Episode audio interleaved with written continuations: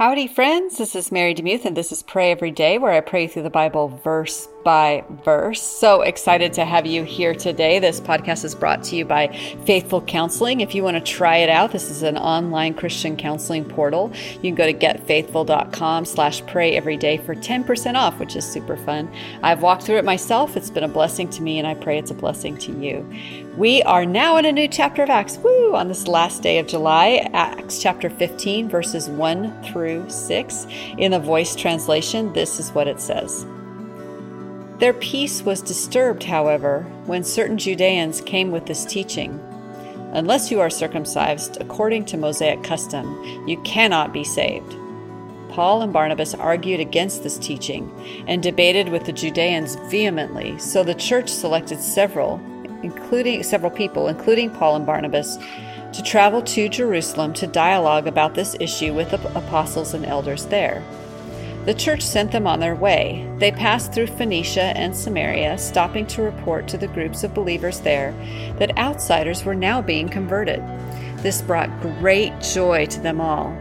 Upon arrival in Jerusalem, the church, the apostles, and the elders welcomed them warmly, and they reported all they had seen God do.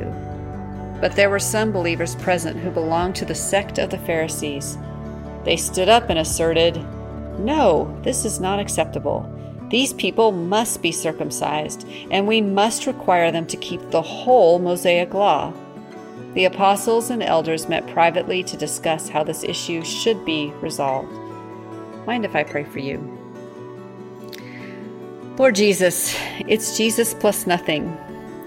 It's not Jesus plus circumcision, Jesus plus doing this other thing, Jesus plus that. It's only you, Jesus. And when we add to the gospel, we actually are subtracting from the glory of its meaning.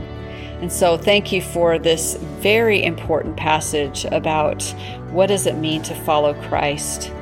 And it simply means to follow you down that narrow road, to subjugate our will to yours, to surrender our lives to you. But it does not mean to circum- be circumcised. Lord, thank you that this council in Jerusalem eventually will uh, deal with this issue, and we will see the importance of uh, grace versus legalism. And so, Lord, I just thank you so much today that we live in the age of grace. Lord, not only do we receive grace upon grace, and your grace is sufficient for us, but we can grace other people. So, Lord, show us what that looks like. I know I've experienced it from you, but I want to give that same kind of grace to others, not placing heavy burdens on them, not telling them exactly how um, they have to walk in you.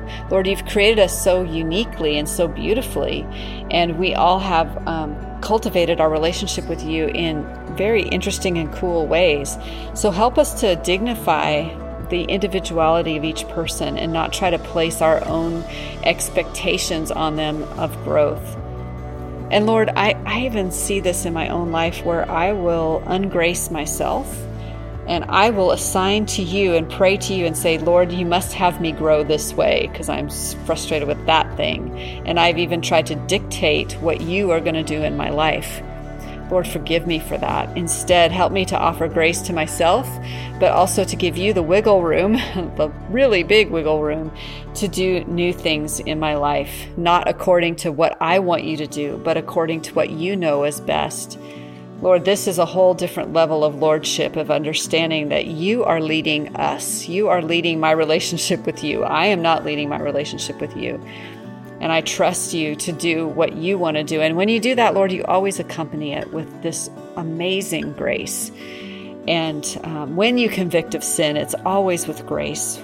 It's not with this um, terrible voice that lives inside of my head of, you'll never amount to much, you'll never get over this. Um, that's not the voice of the Spirit. The voice of the Spirit is full of grace, helping us to realize that we can move on, we can take the next step, we can get up from falling down, we can find you in the mess, in the darkness, we can, by the power of the Holy Spirit, persevere.